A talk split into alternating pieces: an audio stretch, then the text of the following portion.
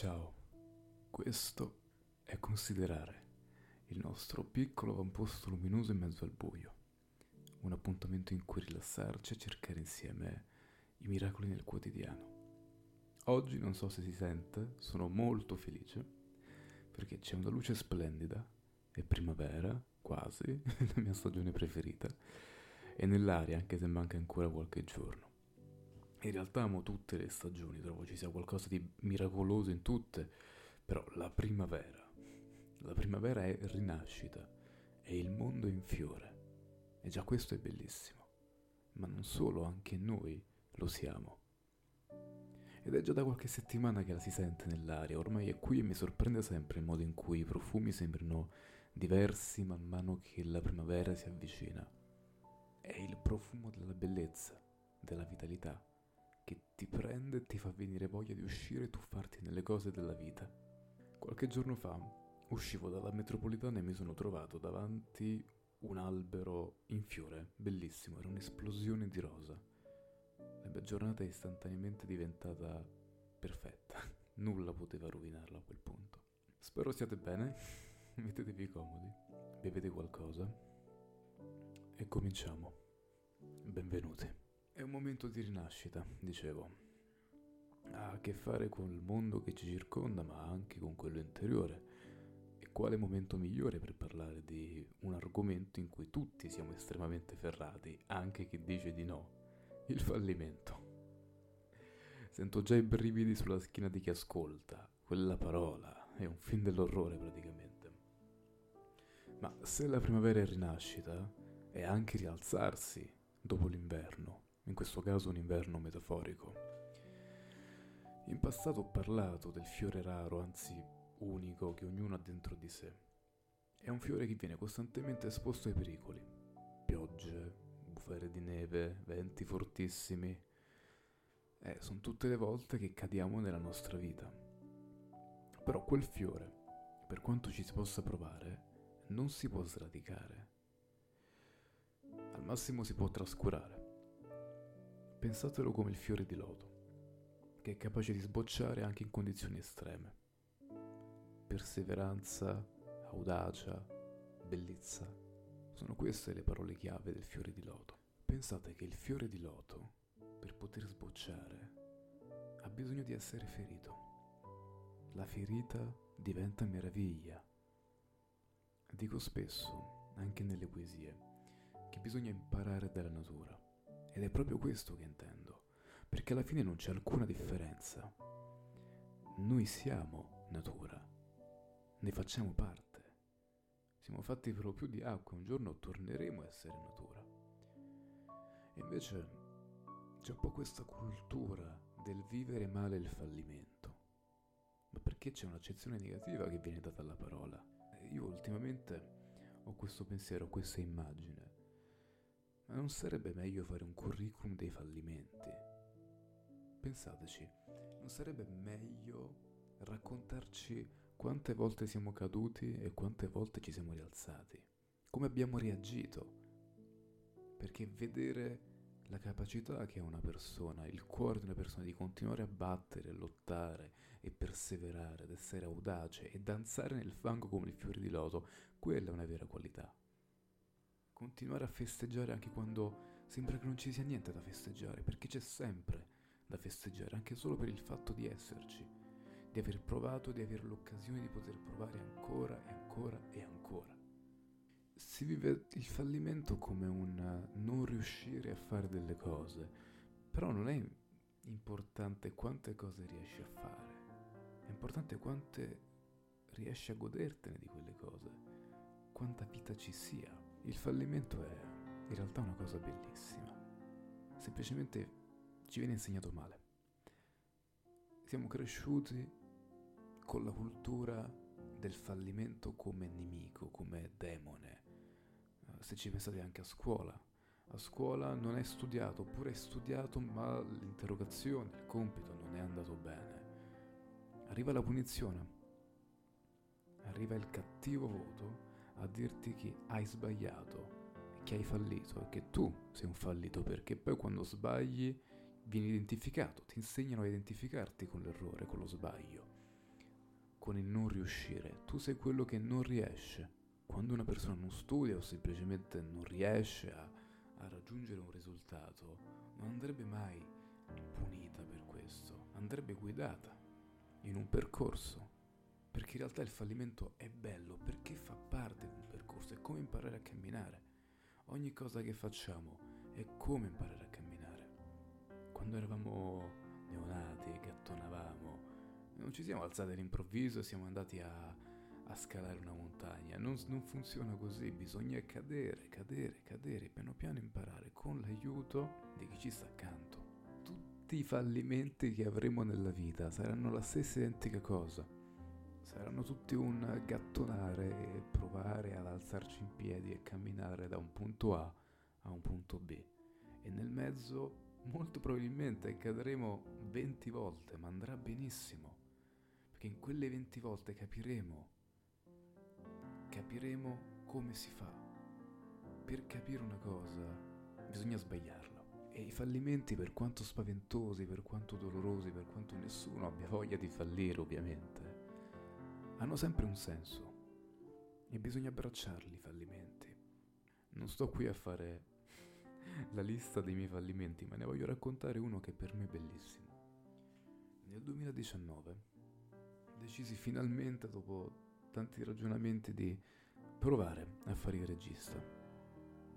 Subito panico perché non sapevo da dove cominciare. Tra l'altro io avevo, avevo già degli obiettivi molto alti pur non avendo mai diretto niente in vita mia. Alla fine, con un po' di aiuto da parte di persone me vicine, riesco a, a girare un piccolo corto, che è stato il mio primo cortometraggio, Samerten Mon Amour, ed ero partito convintissimo di fare una cosa sensazionale. Alla fine, una volta girato, mi sono reso conto che c'era tanto da lavorare, che non era così perfetto come avrei voluto e che probabilmente non sarebbe stato così semplice il percorso dopo aver girato quel film. Tant'è che l'ho mandato a non so quanti festival e ho ricevuto una valanga di no. Però ci sono dei lati positivi. Il primo è che ho imparato. Ho imparato, ho fatto molta pratica dopo, ho girato altre cose e adesso sto diventando un po' più preparato. Poi c'è un festival che disse sì a quel film. Ed era il Festival delle giornate di cinema queer, che era la sua prima edizione. Io fui l'unico italiano selezionato al festival. Poi sono entrato a far parte del festival e ho conosciuto persone meravigliose e insieme lavoriamo ogni anno per realizzare questo evento. E quindi il fallimento del ricevere tutti quei no, il fallimento di non aver fatto il film da premio Oscar, ma aver fatto un cortometraggio normale, un primo tentativo come tanti altri, per me alla fine ha rappresentato un'occasione di espandere la mia coscienza, la mia umanità e conoscere persone ed entrare in un mondo che mai mi sarei immaginato. Quindi abbracciamo i fallimenti perché non sai mai quello che può succedere. Magari un fallimento è solo una porta che si apre su qualcosa che non avevi previsto. È come un albero che crolla e ti sbarra la strada, proprio lì dove volevi andare e tu puoi perdere tutto il tempo che vuoi a tentare di spostare quell'albero, non ci riuscirai. Però se guardi dall'altra parte, vedere un'altra strada. E magari ci sono cose meravigliose anche lì. Ho sofferto molto negli anni il concetto di fallimento. Soffrivo molto il non riuscire in qualcosa. È sempre stato un grosso problema per me, finché non ho capito questo, che mm, il fallimento non è altro che un altro giorno di scuola. e ce ne saranno tanti di giorni di scuola. Ci saranno tanti giorni in cui dovremmo imparare, dovremmo metterci in gioco rischiando che le cose non, non vadano e riprovarci, però con la consapevolezza di quello che non è andato bene la volta prima. Ciò che fa veramente la differenza è quanto impari da quel fallimento.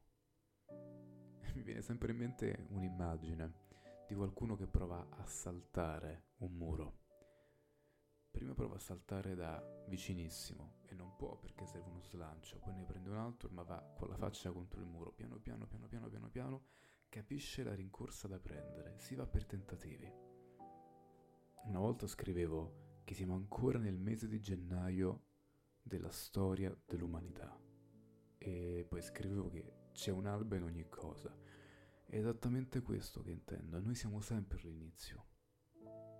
Siamo perennemente all'inizio, ogni, vo- ogni giorno siamo all'inizio, ci svegliamo e siamo all'inizio. Ed è tutto da scoprire ed è tutto da inventare ed è tutto da imparare. E queste infinite possibilità sono la cosa più bella che ci possa essere. Come di consueto prima di salutarci vorrei leggere una poesia che ho scritto, si intitola Oltre Cosmo.